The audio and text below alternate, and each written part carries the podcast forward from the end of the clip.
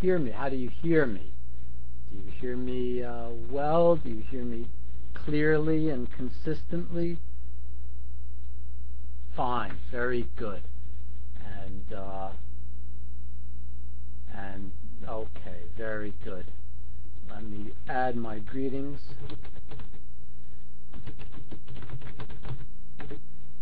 To everyone, and uh, I'm delighted that you're here, and I hope there's a lot of people out there on the other end of the uh, our electronic hookup, and uh, we'll spread some more of the knowledge of Hashem. And uh, I love teaching because I love learning. That's probably why I've stayed in teaching as long as I have. And uh, you people are here because you love learning too.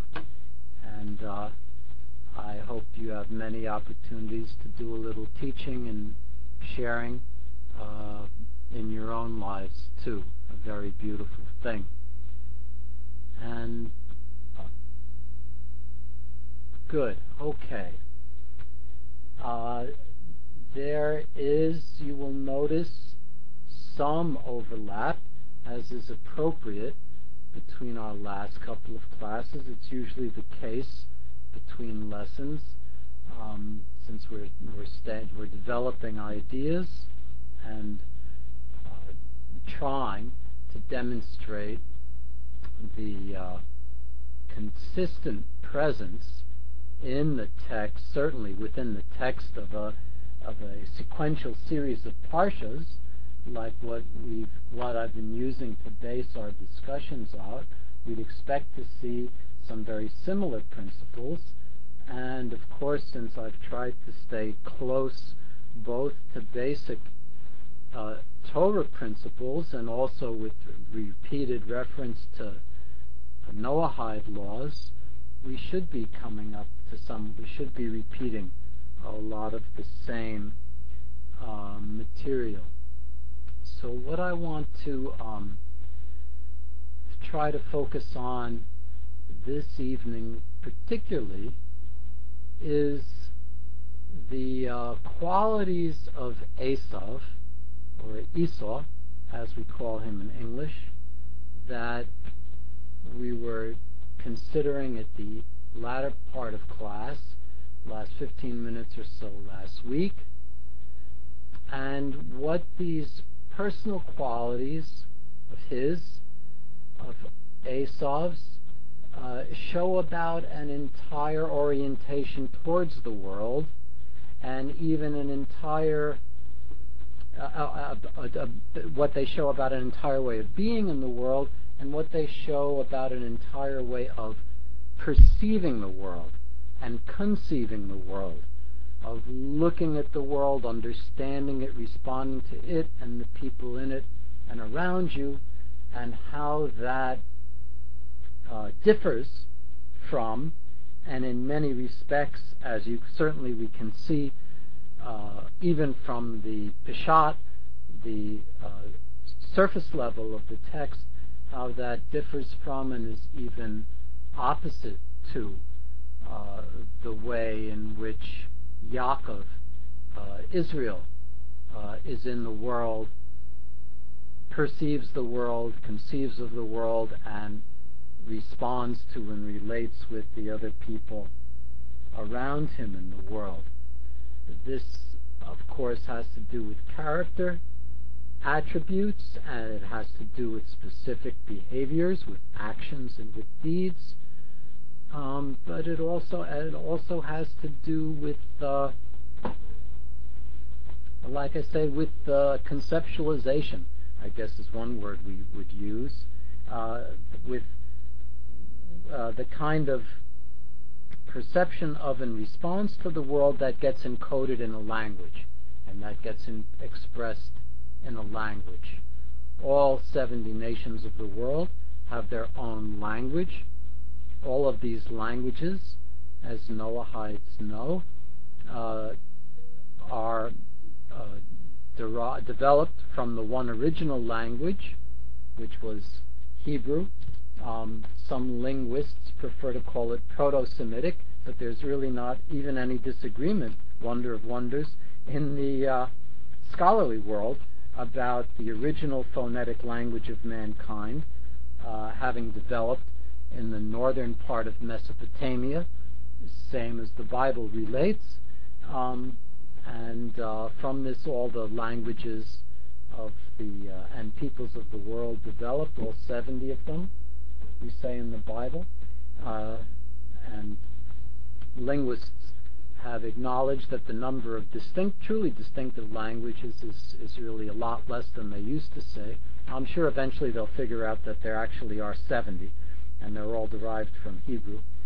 But um, anyway, I'm ta- I got onto that little sidetrack because we are, as you can see from the list of seven items under lesson six, like I always do, I'm going to talk a little bit about uh, some key Hebrew words, some Hebrew words that are key, that are central for understanding uh, Esav and Yaakov, who became Israel, and uh, for understanding a couple of Noahide laws that are related, I think particularly at least in the Parshas, Parshas Toldot and Parsha Vayetzi, Parsha for last week and this week, um, that have to do with the relation of both Jacob and Esau to their parents, Yitzchak um, and Rivka.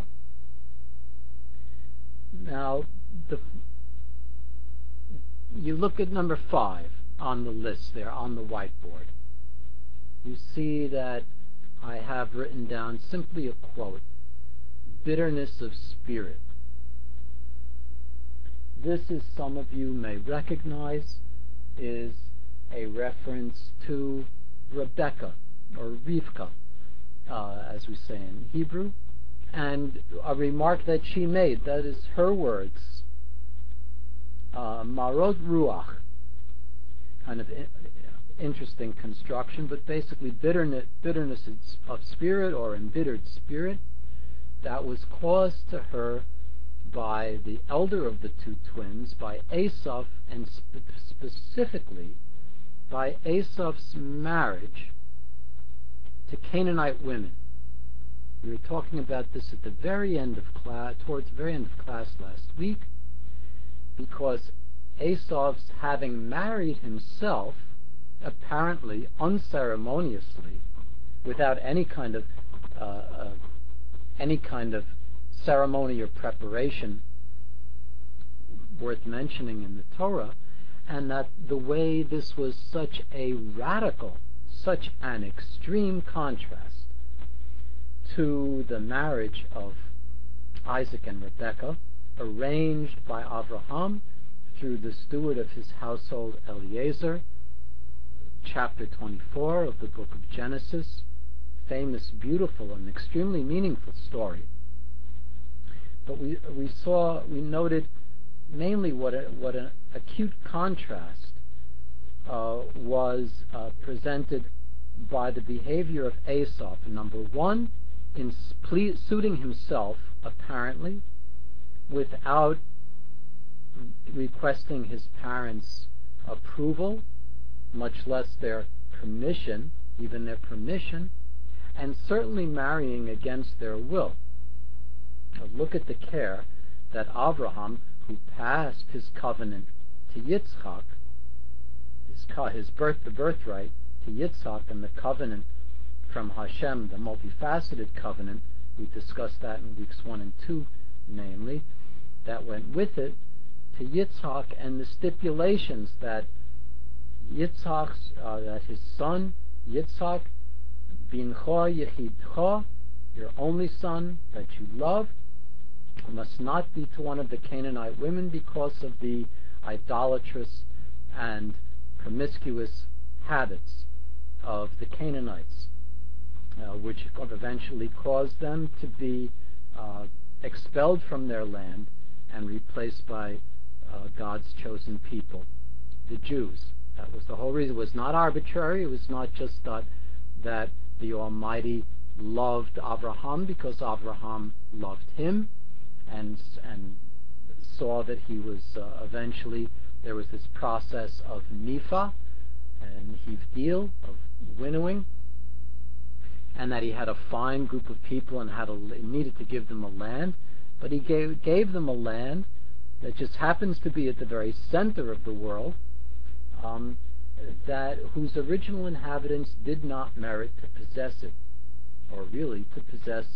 any land, at least not by Torah standards. But here is Esav, the the elder of the two twins, the children of Isaac and Rebekah, marrying Canaanite women whose idolatrous practices and who knows what kinds of other behaviors they were getting into what you would expect and what we hear about the Canaanites were a bitterness of spirit uh, to Rivka and uh, an affliction of spirit. It's sometimes also uh, translated, and the uh, text certainly suggests by its sequence that Isaac's problem problem with seeing his eyes growing dim as some of the commentators said, was caused by the idolatrous sacrifices of and other behaviors of the Canaanite wives of Esau.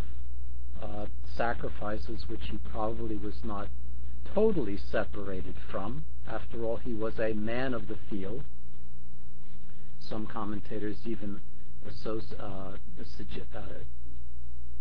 interpret that as being a reference to robbery that he was at times he would was what the English later would call a highwayman.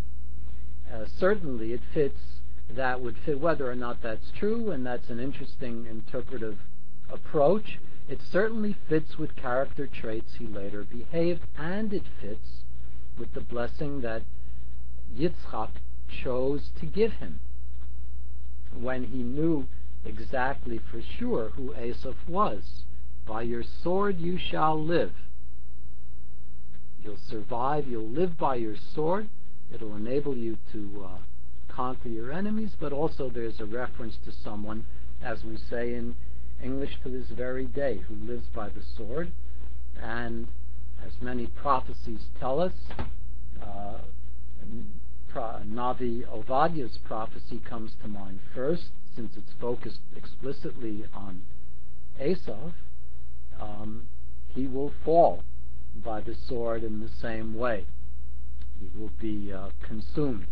He will be like straw for the flame of Joseph and the uh, fire, the furnace-like fire of Jacob uh, at the end of days. Uh, so, anyway, the, the two very, this very, this great, de- Esau separates himself there's a key point to make, and I think that's a very good way of putting of linking up uh, several of the items uh, listed there under lesson number six. Esav separated himself from his righteous, loving, and gracious parents, Yitzhak and Rivka, before even the uh, situation where Rivka and Yaakov had to deceive Yitzhak so that the blessing would go to the right son, the son that God had had already told Rivka would receive the blessing and merited the blessing. It was oh, this was something that was already um, sealed and it was going to happen. Rivka had to act to make it happen, but Esav has separated himself, and then he later separated himself in a number of other ways. He despised his birthright. We talked about that last week. Um, uh, Jacob insisted, and here we had the reference to uh, proper legal kinds of dealings, public dealings, uh, free choice made on with reflection and with some uh, some time spent thinking not just spontaneous, spur of the moment, passion driven actions, which is very much that's Esav. You know, I'm dying, I'm starving. Pour some of that red, red into me. Give me the red. It's you know they translate it in my Chumash red stuff, But if you look in the Hebrew, it doesn't even say red stuff. It's just red, red. And therefore they called him Adam, uh, red, became his nickname. Probably a derisive nickname, as some of the commentators uh, suggest. Because after all, if you're already old enough to go out hunting for game, you could probably wait a few more minutes, or at least you could articulate that it's stew. and say, give me a bowl of that stew, uh, instead of just pour into me the red, red. Uh, right now, uh, immediately, and I don't care about this birth, birthright, what good is it to me? I'm dying. Give me the red. So, uh, I talked last week about how, you know, for millennia in Western civilization, this is going back to the Greeks, and uh, all through uh, European Judeo-Christian civilization, Esau would be recognized and has been recognized uh, as a, an exemplar, as a model of the man of appetite, as he would be called in morals or in literature and philosophy, ethical philosophy. He's a person who's driven by his passions. He's driven by his passions to demand food in a barely articulate, in a barely human way, to exaggerate his feelings and say, I'm dying, to to to be so mastered by his his uh, need to eat instantaneously that he spurns his birthright, that he despises his birthright, even when Jacob says, "Reflect on what you're doing, because I want it, and I'll take it, but only formally," and he still despises it he marries the Canaanite women. Later, when he sees that uh, Yitzhak and Rivka are disgusted and send Yaakov away, send Jacob away precisely so he will not marry Canaanite women. What does? Uh, uh, Esav do? But without, again, without asking his parents, suggestion, even suggestion, much less permission or approval, he intermarries with Ishmael He takes wife wives from the uh, daughters of Ishmael, Nabal's sister uh, Bazamat, Amachalat, and uh, whatever, uh, Bazamat and uh, Machalat, I think, whose name means uh, illness. An interesting, interesting uh, name, certainly. So there we have uh, as I probably mentioned, but it bears repeating last week, there we have the initial uh, genetic uh, intermingling of of Esau and Ishmael, uh, an alliance which continues on the geopolitical level, front and center, and it dominates the world today. It dominates the headlines of every day's media reports and uh, it continues to be aimed at the same target as it was originally at the descend at, at the line of Abraham, Isaac, and Jacob, just as Ishmael was fooling around with or mocking or scorning the uh, the the toddler Yitzhak, and therefore was sent away, just as Esau so dishonestly blamed Jacob for, quote, stealing his birthright that Esau had spurned, thrown away, stated explicitly was worthless to him, and then sold, sold to Jacob so that he became a paradigm of someone who despises their inheritance to this day. To sell your birthright for a bowl of pottage was uh, an American English expression, probably an English expression too, that used to be common. Uh, someone who would throw away something precious, valuable, and central to their identity for virtually for nothing. Uh, that is uh, Esav. So, and also the uh, pleasing himself, running after his heart, despising his his birthright, which means in a way despising himself his identity, cutting himself off. Before he was separated off from the covenant, he separated himself. He acts for himself. that is a characteristic of Esav where uh, I'm going to develop a little bit and use some uh, simple etymology uh, to elaborate. Soon, he separated himself, and um, even to the extent the Parsha tells us that he was looking forward to the death of his father, looking forward to the days of mourning for his father, is a close paraphrase of the per- so that he could murder Jacob. I mean, all in all, this is already a, a, a very complete, uh, consistent, and certainly a very uh, a portrait of a person with major and uh, lethal character flaws. Uh, marrying in uh, ways that offend his parents, and, and not just offend his parents' sensibilities or their taste or their desire to get to get up in the world. None of those things. We know that his parents were focused on holiness and graciousness. After all, who could possibly be more aware of their spiritual inheritance and of the self restraint the self-discipline that it requires, that, that then that heritage requires, then Yitzhak, who as a grown man allowed himself willingly to be bound down, as far as he knew, to be sacrificed, to be slaughtered, killed.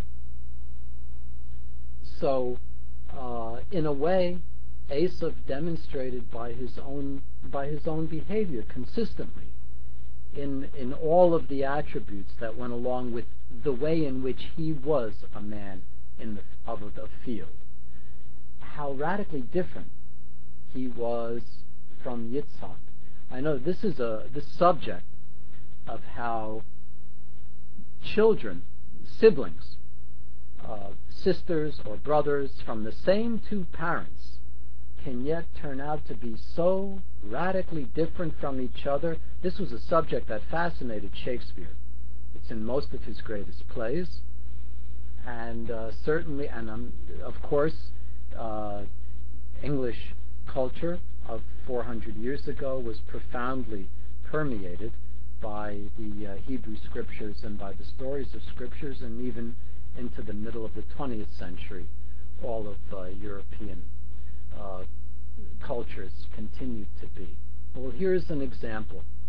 Esav could not be less uh, self-disciplined, not much less, uh, much less self-restrained, could not be, that is, more of the opposite of Yitzhak, uh, could not be, uh, in many ways, he's more different than his father than he is uh, if you read on to the end of his story, even than he is from Rivka, uh, or the, certainly uh, the graciousness, the kindness, the hospitality that made Rebecca so that that so distinguished her from the moment uh, she responded to Eliezer's inquiry, um, certainly are also very different from Esav. Um, not least when he is looking forward to his father's death so that he can murder his brother, which he's got to know will will torment, if not uh, kill his mother outright, because it was no secret that Rebecca loved Jacob.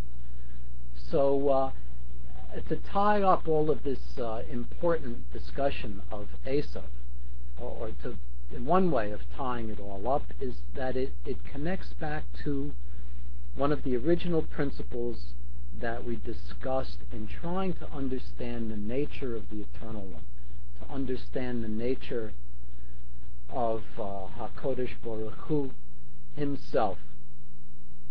And that is uh, this freedom, this uh, choosing, and uh, making a choice something that Hashem, so to speak, chose to do. He chose to create a universe for which he has absolutely no need, but for which he has a desire to have relationship. We we talked about how every human being uh, in the in the Judeo-Christian uh, civilization, and certainly in Judaism, and therefore that means all the children of Noah, freedom and choosing and, and being responsible for making informed, perceptive, thoughtful, uh, reflective choices, and then being responsible for the consequences of them and trying to repair them to do tikkun if the results of the choices are not good as we hope them to be, are not in line with the Noahide laws or Torah laws, that is essential uh, to the entire creation and to the kind of relation that the eternal relationship the eternal one wants to have with each of us. He wants us to choose him, to choose to turn to him and to address him. And he chose Abraham because Abraham looked to him. And uh, we see Esau choosing over and over and over again, choosing to, to please himself in the moment, in the instant, to please his appetites. That's why that phrase, uh, a man or a person of appetites. And you cannot be predominantly a person of appetites and be and follow the laws of Noah, and you certainly cannot follow Jewish laws. You cannot be a B'nai Torah uh, if you're following your appetite. The whole purpose of these two codes of law is to humanize and uh, to humanize our entire beings so that our eternal neshama uh, our neshama, our eternal soul that we have from Hashem, pervades us as fully as possible and helps us to be as close to Hashem as we can, and to be integrated, complete, uh, and intact, shalem, uh, as opposed to fragmented and uh, made up of bits uh, and, and, have our lives fragmented uh, in spirit because we, we're constantly responding to things spontaneously from the passions uh, without or with much, much too little uh, reflection uh, and heart. And therefore, if you, to the extent you do that, obviously you're cutting yourself off from history. You're a postmodern person, as the expression goes. You know, postmodernism in its various forms is the dogma of higher education for the last 25 years. That's uh, a major reason that higher education has fallen uh, to the degree that it has, become a, uh, a battleground of egos and dishonesty, I'm sorry to say. And uh, many, many books and thousands of articles have been written about that. But just you may have heard this term postmodern or postmodernism. If you watch any baseball games, I'll give you a correlative of this, what T.S. Eliot would call an objective correlative, and an objective three-dimensional everyday proof of this idea. Look at the baseball park in Arlington, Texas, which has a generic name, uh, the ballpark at Arlington, and it's probably appropriate that it have a generic name rather than a specific name that is tied to the history of a particular neighborhood or town and the people who settled it and built it, or even a person who worked for and bought and donated the land it stands on and uh, was built on and had, had an, uh, a business or an industry or something on that spot. Just the ballpark. You know, it could be anywhere. It could be you could, plump, plump, plop it down in North Korea, or in Bombay, or Brasilia, or uh, or in uh, Dogpatch, Alaska, wherever. But if you look at that part, park, you'll notice that every different part of it, the right field stand, the center field, left field, behind the plate, it all it's different parts. It looks like it was designed by different architectural firms. Every part is kind of lovely in an old, new old, old antique kind of fake uh, antique way, but they're parts stuck together. It's not a coherent whole. That's postmodernism that has made a given a primacy of place that has made an ideal out of conglomerations of ideas, conglomerations of texts. Everybody make your own collage by taking a piece uh, of history from here and another piece from another century and another piece from another culture. Put it all together, add your ego, stir it up well, uh, uh, put it through a strainer of politically correct uh, slogans, and voila, you've got something that no one can connect to, that has no meaningful history, that will totally dazzle, baffle, and bewilder students who will be cut off from any understanding of any particular culture, any particular nation. In the past, there'll be modern people living in a world state where all of the parts are interchangeable, all of the people are interchangeable, God forbid, but that's what they want.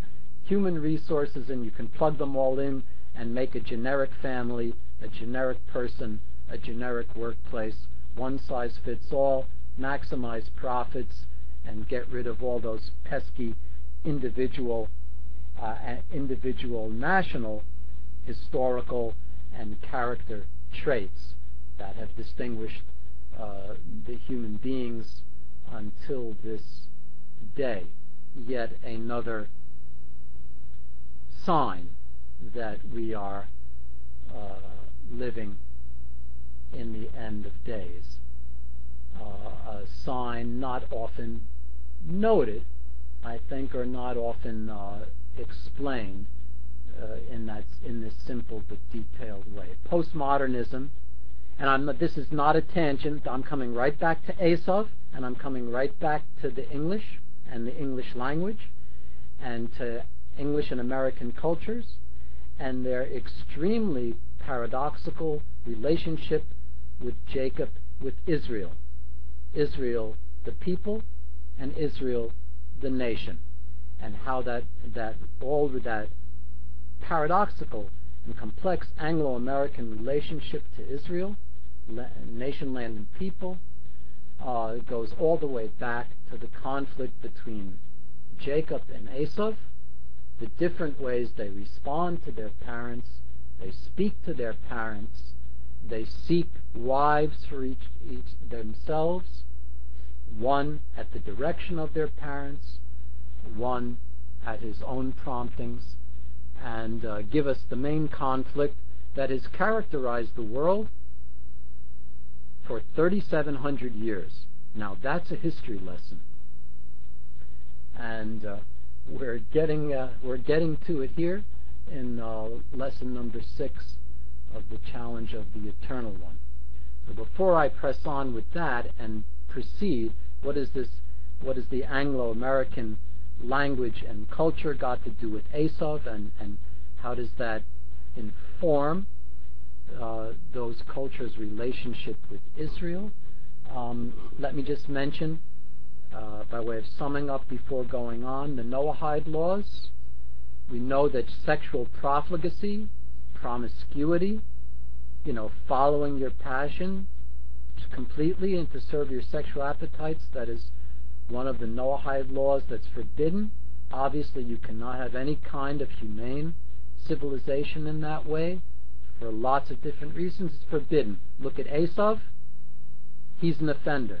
Not only is he not suited for the covenant of Abraham and Yitzhak, which he spurned, which he threw away, and you know, of course, it's like oil and water.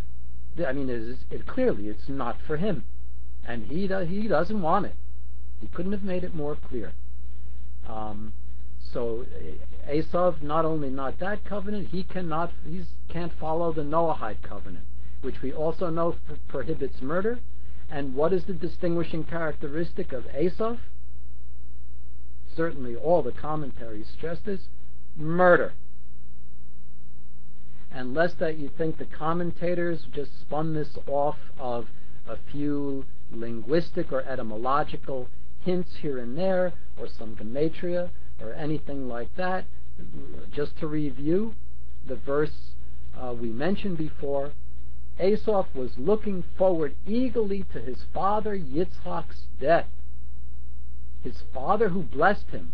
Although you could say, you know, if Yitzhak was strictly a person of Gevurah, which he is a person of strength, severity, and self-restraint, of Gevurah, only, as he is primarily, he would not have blessed Esav at all at that point. He would have thrown him out of the house, so to speak, because of his behavior. Because he spurned the birthright and because of the Canaanite wives. That alone would have been enough. And, and that the fact that Yitzhak didn't and was quite ready and even eager to bless him shows how much chesed, how much of Abraham, the love and loving kindness of Abraham was in Yitzhak. Of course, no wonder the rabbis said that they were in their commentary, the sages, I should say, Chazal. The ancient sages said Yitzhak resembled Abraham so much that they could hardly be told apart physically. The resemblance was so strong, like father, like son, we say to this day. Even after those terrible, uh, terribly uh, rude and contemptuous behaviors, Yitzhak was not only willing but eager to bless Esav, and he blessed him, gave him a powerful blessing. And still, Esav, had he been at all honest with himself, would have said, Well, look, I spurn the birthright. Jacob did tell me to think about it. He said, Sell it to me. He just didn't say, Okay, you don't want it. I got it. Finders, keepers, losers, weepers and you know I should have known about the Canaanite wives. Okay, maybe I should change my ways. In fact, he does kind of say that to himself, but it doesn't bring him any farther to say, farther than to taking Ishmaelite wives, uh, wives from uh, from Ishmael, instead of imitating what his father did and what his parents had sent Yaakov to do, to go back to Rivka's family. Clearly, this is someone whose repentance uh, is going to be at best very limited. Anyway, he's looking forward to his father's death so he could murder his brother. Say, a murderer from that day until this, like so many people who are overpowered by their passions are. They say, by me, as the sages say, by me in the strength of right hand, and strength of my right hand, and nobody else but me. I can do it. Okay, here's the point to talk about Esav's name and uh, the etymology and what that has to do with English. Esav, Ayin, Shin, Vav.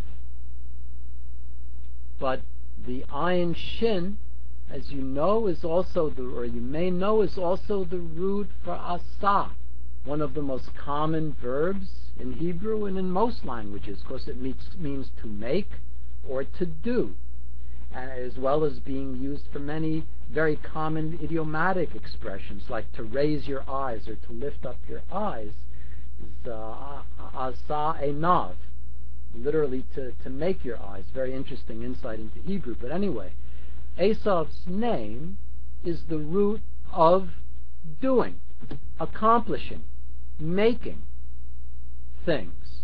And that's how, in fact, he got his name originally. Because he was covered with the, the fine red hair, he was like a coat, like a finished coat. So he came out, he was, he was already done. He was finished, you know, already clothed, so to speak. So they, and as, as the verse says, you can learn, so they named him Esav from the, the subroot ayin shin. Also for the, for the verb asa, to make or to do. And we see from Esav's the story of his early life that he is a doer. He is very skilled. He's a craftsman. He's great at making things. He feels extremely competent physically. Whatever it is, aside from hunting and trapping and playing word games uh, that he do, or, uh, that he does, but especially his hunting and trapping and everything else that he does with his bow and his sword out in the field. He's uh, he's a big doer, a maker and a doer. This is Western civilization. This is what distinguishes Western civilization from every other civilization that has ever existed. And there are a couple of ancient ones that are like it, and of course, which which would they be? They would be Greece and Rome. The two cultures who primarily form Edom, you know, the culture into which Esau uh, and his qualities evolved. Esau, he is Edom. Esau who Edom. We are told not once, not twice, but three times in chapter 36. Um, in chapter at the end of Parsha Vayishlach, chapter 36 of Genesis. Esau who Edom. And we know from millennia of commentaries Edom, and we see it in behavior. We don't have to rely on the prophets and the sages. We see it writ large in the history of the last 3,000 years, or 20, 2,600 years. The culture of Europe is the culture of making, of doing, of productivity, of dynamism, uh, dynamism in constructing, in building, in war, attacking, aggressive, imperial, but not just savagely imperial, like the Mongols, who washed over, you know, in, in, in waves periodically for a millennium, from whatever, well, 400s CE until for the last time till almost 1400. That's a thousand years. But they created nothing. They washed over a sea of marauding barbarians. They settled down in Hungary. That's why it's called Hungary. Two waves, the Huns, Huns and the Magyars, both coming more or less from Mongolia, East Central Asia. They washed over everything. They attacked everyone from Japan to France. Now that's that's an aggressive empire, but as terms of creating lasting social structures or technology or or even languages with the partial exception of Hungarian, nothing. Creating nothing lasting. Edom, Europe, is unique. It builds. It, yes, it attacks. Military technology is awesome. The war, if if the, the, the leaders who rule Edom today wanted to win the war on terror, the war on terror, meaning, of course, as we all know, the war on jihad, meaning the war on Islam, really. Muslims are not embarrassed about saying what this war is, the descendants of Ishmael. This war would have been over three and a half years ago. You know, it would have been over within a week of when Edom decided to fight it, if they decided to fight it. But as we know from Esau's marriage, not only with the Canaanites, but with the daughters of Ishmael, literally, um, Mitzrayim and Canaan being brothers, um, we know that this war is not going to be fought. The Torah tells us it's not going to be fought, just as even if you know nothing of Torah, or even those poor souls who believe nothing of Torah, who never don't want to hear about a word of scriptures, all you have to do is follow the headlines and follow the news with a very little, a few grains of discernment, and you can see this is clearly a war that is a non-war. It's a fake. The war on terror is certainly not about the leaders of Edom, is certainly not about Western civilization striking back with a war at, at uh, jihad, giving them a dose of what was given to Germany and Japan in the 40s. A week and it would be over. We have something very else different going on that was prefigured by the intermarriage of Esau with Ishmael and Canaan And after all, Ishmael, uh, Ishmael and Esav are very similar. What were we told about Yishmael? That he is the wildness, he's human wildness, para Adam. He's human savagery, or human wildness. Or in that phrase, para Adam, I think it's chapter 16. Uh, uh, Parsha Lech Lecha, uh, para Adam. Adam is used, as we know in Hebrew. The adjective comes second. It's, so we have a noun of condition, they call it. Is wildness, or savagery, or animalism. All of those uh, nouns of condition would probably fit para. So, of course, his hand against every man, and every man's hand against him. Very, very similar to Esav, who will live by the sword, and you could almost say, of course, you could see them converging.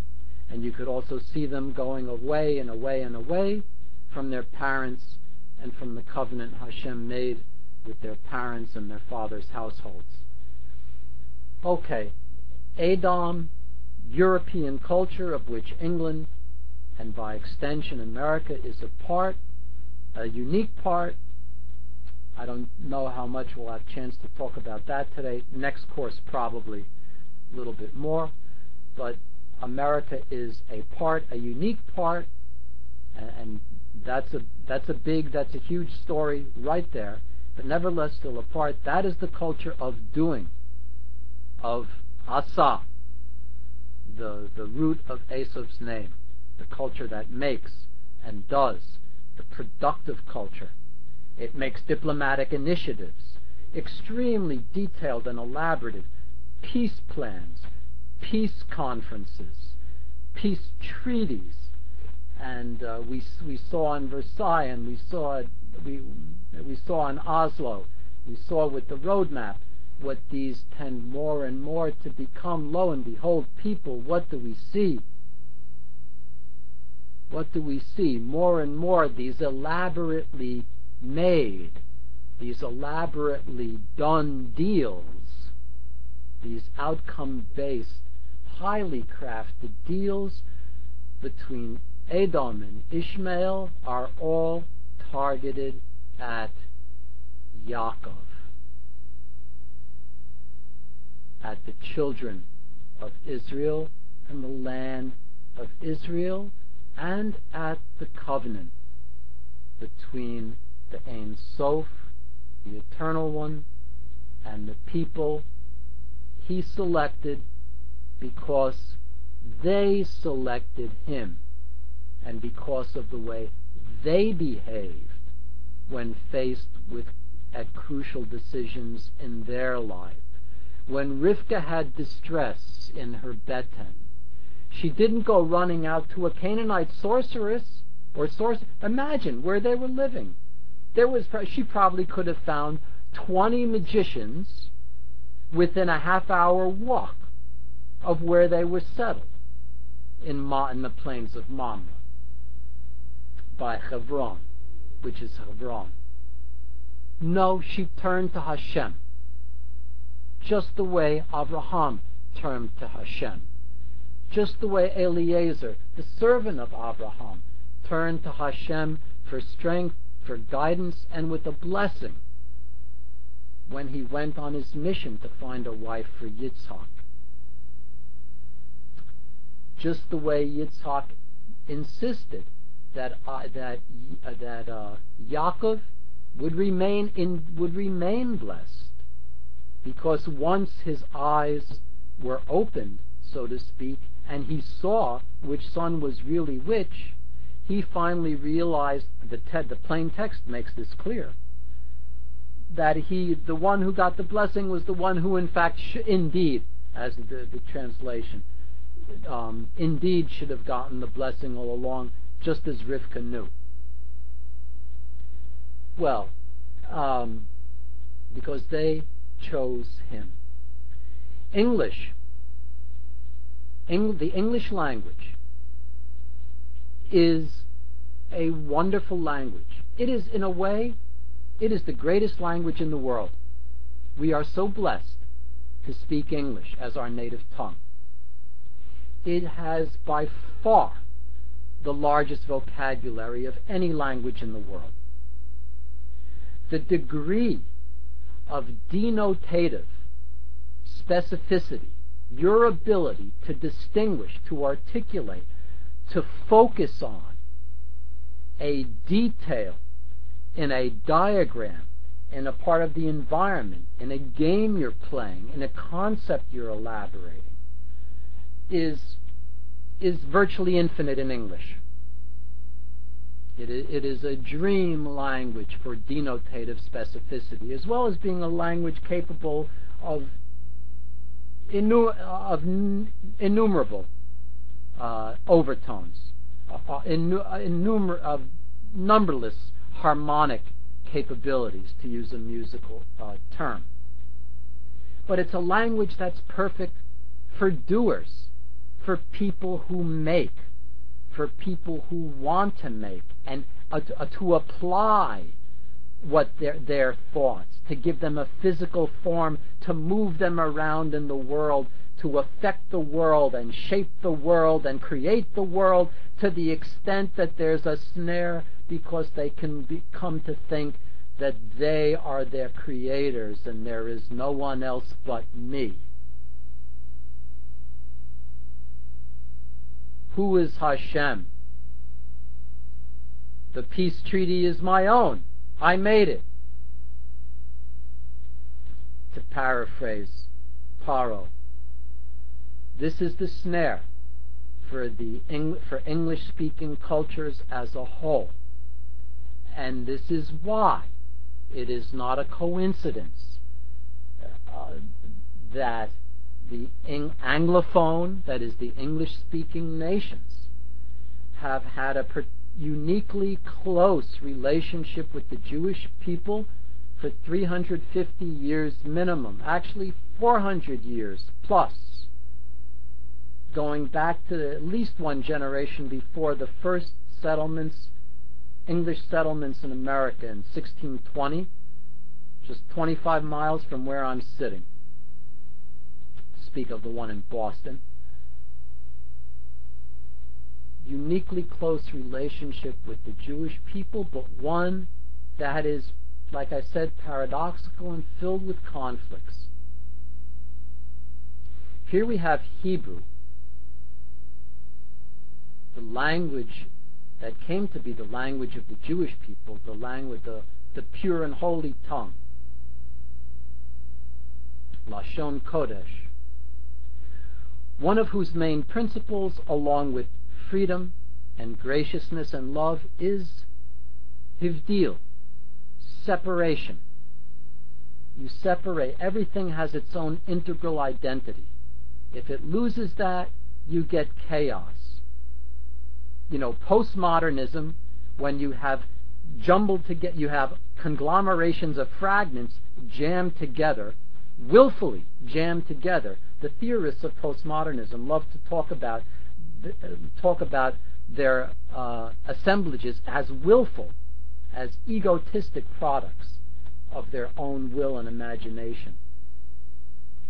Um, but it's kind of it's the it's the principle of separation taken towards taken in the direction of fragmentation and uh, the next step the last step of course is a return to chaos in the other way in the other direction the, the opposite direction havdil and nifa winnowing leads to integrity the separation of distinct nations distinct peoples with distinct characteristics, distinct languages, distinct history, distinct lineage and memory and sense of identity and purpose. English speaking cultures are drawn in two different directions uh, towards fragmentation and through the Protestant Reformation, which t- uh, took a form in England that was partic- tied itself particularly closely to the Hebrew Scriptures, toward the Jewish people. There's a profound uh, split here. Uh, but I think we see, if we step back and we look at the forest and not at the trees, so to speak, uh, what we see is that the the essential characteristic, the identity of Esav, the root, the letters in his name, we could say the letters that show what's inside of his DNA, the root, ayin shin, hey, would probably significant too that the hey is replaced by a vav. Uh, you could probably write a book on that. But that that the root of his name uh, has taken him, has overpowered all the cultural, historical, and religious connections between Anglophone culture and the Jewish people, such that the elites, the rulers of the Western nations, and I'm especially of the two main uh, Anglo-American nations, which is America and England, are leading, are, are explaining and developing and defending the indefensible peace plan, which is really a death to Israel plan, which is really which is really going to destroy everything that is vital, living, uh, and uh, somach, uh, supporting in their own uh, cultures. Now, very briefly, I want to read to you a paragraph from the Zohar because I want to talk about the opposite. We've talked uh, about everybody but Laban in terms of what's on the board today uh, for today's lesson. I want to talk about the opposite of of Asa as a principle of making and fragmentation. Remember Daniel's vision of Nebuchadnezzar's colossal statue? Remember the feet the ankles and the feet of iron and clay. And we know the, the English expression, American expression, feet of clay, the composite beast, or a composite culture, which cannot stand. You can only have an integral culture. We now have a postmodern culture that's trying to glorify fragmentation, which is probably, in, in you know, to make an analogy to a human life is kind of like the death rattle before the death.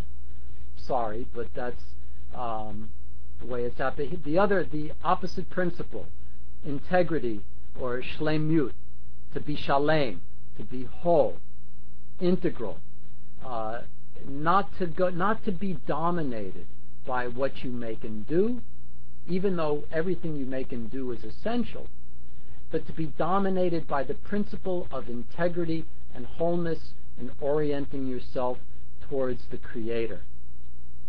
And that your support should be uh, from the Creator. Here's the, a few lines, just a few lines from the Zohar. It's on this Parsha. That's why I found it. It's on Parsha Toldot, the Zohar, Uh, section 134b on the book on Bereshis. And it says, Whoever labors in the Torah upholds the world why does whoever labors in the Torah uphold the world? Quote, because he enables each part of the world to perform its function. It integrates all the parts that Hashem made a havdil. He discriminated, he separated, he gave each an individual identity in the creation, but the, it's a it's a whole, it's one body. All the parts have to work together.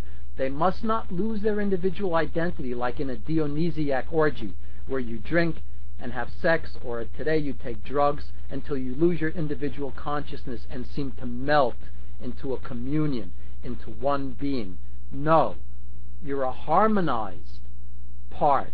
You're harmonized by being part of the whole and performing your own distinct function. The Noahides, their functions, the Jews, their function.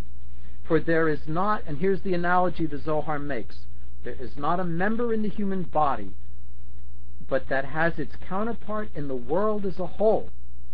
Just as man's body consists of members and parts to form one organism, so does the world as a whole together form literally one organic body.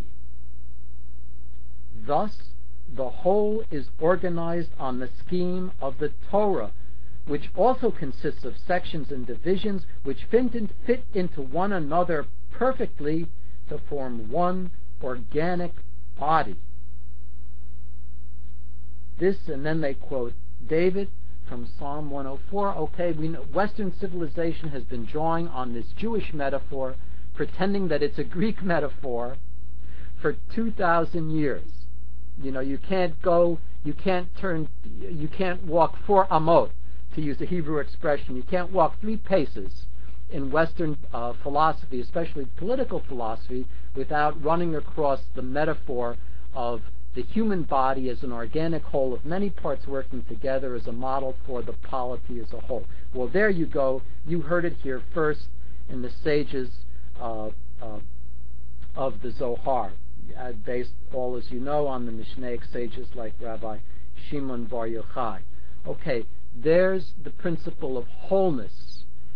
But there's another word. Look under uh, item two. Somach smichun. And um, so the word smuchin in Hebrew means evidence or support or reference. But there is a specific, hang with me just a few more minutes. This is a, a key concept and a beautiful one. I'm going to read you a verse from the Tehillim which illustrates it perfectly from, from Psalm 111 in a moment. Smichun, from the root samach, to support, like the, the noun, you know, support, somech, wonderful word. But samach, uh, samach, mem, uh, chaf, to spell it out. Smuchin means evidence or reference, but there's a specific term of art in Torah interpretation and analysis. Uh, one of the principles of Torah analysis is called smuchim, with an M on the end, like Miriam. Smuchim means the interpreting the Torah by the lo- ancient established laws of contextual evidence. Everything must be understood in context. This is the opposite of Esav and of Edom's approach to the world, which is look at a part, make every part work, specialize to the nth degree, have a have a lab or a or a workbench, a, a, a garage or a little tool shed like I do. I wish it was organized. I should I should get a real Esav to organize it for me, with uh, 400 different compartments and every piece is in its place, but it's fragments. It doesn't work together, and ultimately what you get is postmodernism, and you get decadence, and you get an attack on the opposite principle of shalem and smuchim, which is everything in context. No part can exist outside of this context. Smuchim, where do we see this word? In Tehillim 111, verse 8 smuchim la'ad liolam, asuim be'emet v'yashar. You're going to be amazed when I translate this for you if you haven't already translated. If you, if you, maybe you've turned to it. There, he's referring the the psalmist is referring to the works of Hashem and all the works of His hands. Ma'aseh. There's that there's that key word. It's the root of Esav's name. Ma'aseh, works, plural. The works of the his hands, Hashem's hands, are truth and justice, emes umishpat, and uh, smuchim la'ad liolam. They are steadfast forever. Smuchim, the term of art, which means contextual criticism, which means you can't understand how one part supports the whole. You cannot understand the truth and the justice and the righteousness and the rachamim, the chesed, the mercy and, and the kindness of Torah and the works of Hashem, which are all in the Torah, without smuchim, outside of their context. You have to look at the context, meaning you always have to look for words. You have to look for roots. You have to look for the same word in a slightly different context, for look to look for the relationships between the parts without which you do not have truth. You will never get to truth. How can you understand the truth about Israel's, about Jewish people being in the promised land if there's no context from the first half of the 20th century? If you don't know about the League of Nations mandate to Britain, how can you understand that if you don't know the history of the Jewish people's settlement of the land and attempts to settle the land, not only during its increasing desolation under the heel of Yishmael, but under Edom. If you don't know the history and archaeology of Israel, in ancient times, before Edom, Esau, who Edom, Rome, destroyed the first temple, of which there's abundant history. A fellow like Jim Long, the author, wrote a wonderful book, The Riddle of the Exodus, uh, setting forth just some of that evidence. So, smuchim la'ad li'olam, they, the works of his hands, and what are the works of his hands, truth and justice, are steadfast, smuchim. Context gives you steadfastness enough to hold up an entire world. It gives you steadfastness like what's in the Torah. Look at the end of the verse asuyim the emet the yashar.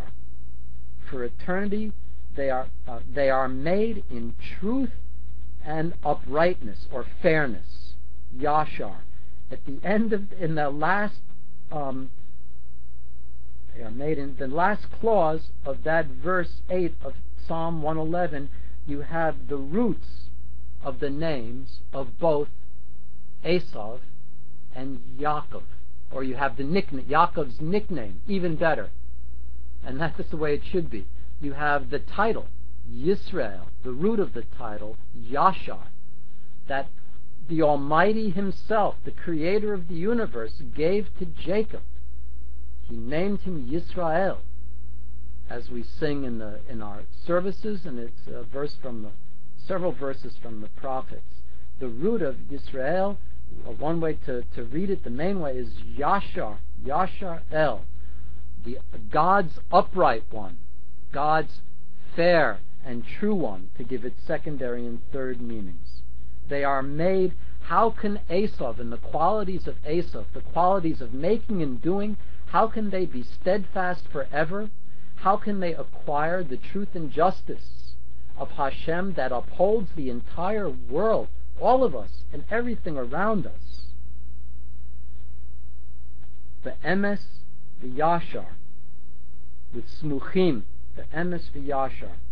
In context, they are steadfast in truth and righteousness, truth and fairness. So that Tehillim 111 verse 8 takes us right to the very center. It takes us to the origins, to the pre, to the DNA to the inner, to the DNA of the DNA, the Hebrew letters that are within these two people who yet in the according to the principles of the eternal one as understood by Avraham, Yitzhak, and Yaakov, and all the Bnei Noah and all the children of Israel, uh, uh, waits to see how people behave, waits to see the choices that people made when they're faced with a challenge, a challenge from their, you know, limited human capabilities, limited human strengths, and of course our human weaknesses. He waits to see, or Hashem, the Eternal One, waits to see how we behave. And uh, to him it's no surprise, but to us we have a surprise, and we have the capacity even to change. What is one of our main, if not the main capacities to change? By learning. What does this very lesson teach us at the end now that I'm saying as to how to learn best? In context. Always, always in context. And context means you have to recognize the unique identity of individual parts. Don't pretend that radically different people are uh, similar, even, much less the same. Recognize them for who they are and put them together in a way that uh, they will dwell in the tents of the one who can uh, uphold truth and fairness forever, so we can all live uh, lives that are as humane and godly as possible. Amen. How beautiful that would be. So thank you uh, for joining me and us here tonight. Uh, I hope you will have a beautiful week, a healthy and a strong week with a lot of learning, besmuchim, and uh, besimcha, and that I will uh, be with you again a week from this time, uh, Be'ezrat Hashem. Shalom. Toda, toda. Toda. Hashem should bless you.